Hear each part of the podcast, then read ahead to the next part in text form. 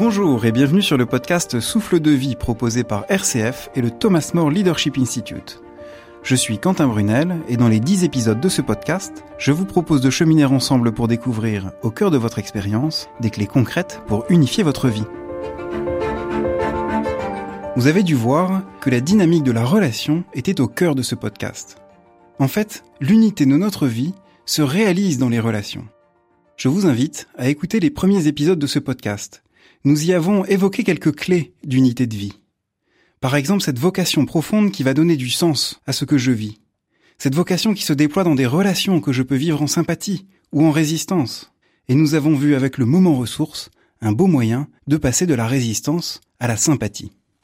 Alors si vous avez vécu tout cela, vous avez dû vous rendre compte des beaux fruits que ça apporte. Si vous en avez fait l'expérience, vous avez pu constater plus d'engagement, plus d'imagination, plus de fluidité dans votre vie et même plus de joie. Mais vous avez probablement également dû constater un certain inconfort. Ça n'est pas facile à vivre. Ça n'est pas confortable. Et finalement, ça fait que ces moments-là sont plutôt rares. Pourquoi? Pourquoi est-ce que nous ne les vivons pas en permanence? Est-ce que comme moi vous constatez des auto-trahisons? Vous savez, ce sont des moments où euh, j'ai l'intuition d'appeler un ami pour prendre des nouvelles et je le fais pas. Je reçois un email, j'ai l'intuition qu'il faudrait que je réponde rapidement et je le fais pas. J'ai l'intuition euh, d'aller faire des courses ce soir euh, pour rendre service à ma femme qui est fatiguée en ce moment, et je le fais pas. Combien de fois est-ce que ça arrive chaque jour? Dix fois? Vingt fois? Ou même, après avoir vécu un moment ressource, j'ai euh, l'intuition d'appeler un collègue pour lui demander un coup de main sur un dossier, et je le fais pas. Voyons un peu où tout cela nous mène. Ce matin, pour venir ici, j'ai pris le train, je me suis installé à ma place, et j'ai vu mon voisin. J'ai eu l'intuition de lui dire bonjour, et je ne l'ai pas fait. Je me suis installé, j'ai commencé à travailler.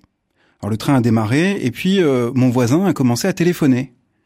Alors il parlait pas très très fort, mais bon, assez pour que je l'entende et que ça me gêne et que ça me déconcentre dans mon travail. Qu'est-ce que c'est que ces gens qui savent pas qu'il faut aller sur la plateforme pour euh, pour téléphoner? On sait que c'est quand même la moindre des choses du respect dans le train d'aller sur la plateforme pour téléphoner, pas de déranger ses voisins.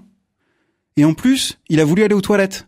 Donc j'ai dû me lever pour le laisser passer et, évidemment me lever deux minutes après quand il est revenu. Bon, en bref, hein, j'ai passé euh, un trajet euh, vraiment nul. J'ai pas eu le temps de travailler, j'ai pas eu le temps de me concentrer. J'ai toujours été dérangé par euh, ce voisin qui vraiment ne respectait rien. Voilà. Alors je pensais pouvoir travailler tranquillement, j'ai rien pu faire et j'ai passé un trajet très pénible à cause de lui. Voilà.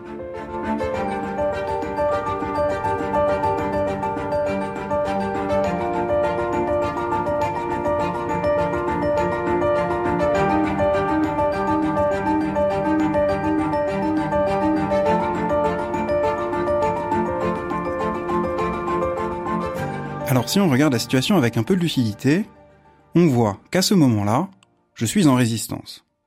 En effet, je suis dans mon bon droit, j'ai raison, et si j'ai passé un mauvais voyage, c'est à cause de l'autre, et surtout pas à cause de moi. Et pourtant, on voit que l'histoire aurait pu être différente, parce qu'en arrivant dans le train, j'ai eu l'intuition de dire bonjour, et je ne l'ai pas fait. Je me suis auto-trahi, et c'est à partir de là que tout a dérapé. Le trajet aurait pu être très différent, nous aurions peut-être eu une belle conversation très sympathique. Peut-être que j'aurais passé un trajet très agréable, peut-être même qu'il m'aurait demandé si ça me dérangeait qu'il téléphone. En fait, on ne sait pas. Parce que pour moi, ça a été comme un rendez-vous manqué. J'aurais pu lui dire bonjour, je ne l'ai pas fait, et je me suis auto-trahi. Alors au passage, je découvre que j'ai une responsabilité dans ce qui se passe. Il y avait une possibilité d'être en relation, et je me suis auto-trahi, je ne l'ai pas saisi, et ça m'a ramené en résistance. Ça m'a fermé à la relation, j'ai passé un mauvais moment, et tout ça, c'est de la faute de l'autre. J'imagine que ça doit vous arriver aussi. Alors je vous invite à chercher des exemples dans ces dernières 48 heures ou ces dernières semaines. Vous avez eu l'intuition de faire quelque chose, quelquefois de très simple, de très banal, et vous ne l'avez pas faite. Et ça a eu des conséquences négatives sur la qualité de la relation. Alors vous me direz que tout ceci peut paraître un peu banal, une histoire de TGV, une histoire de coup de fil, une histoire d'email. Mais en fait, qu'est-ce que c'est que notre vie, si ce n'est une succession de ces moments-là, où je peux honorer mes intuitions, ou je peux les trahir? Alors si je reviens à mon exemple, une question se pose. Si tout avait été plus simple, si j'avais dit bonjour à mon voisin, pourquoi est-ce que je ne lui ai pas dit bonjour? J'en ai eu l'intuition. Pourquoi est-ce que je ne l'ai pas fait? Alors pour répondre à cette question, je vous donne rendez-vous au prochain épisode. Merci d'avoir écouté cet épisode. Si vous souhaitez recevoir les suivants, nous vous invitons à vous abonner sur rcf.fr ou sur la plateforme de votre choix. Pour vivre pleinement l'expérience proposée par ce podcast, n'hésitez pas à faire les exercices qui sont proposés et à réécouter les épisodes autant de fois que vous voulez. Si vous avez été touché par ce podcast et voulez le faire connaître, n'hésitez pas à le partager, mais aussi le noter et le commenter.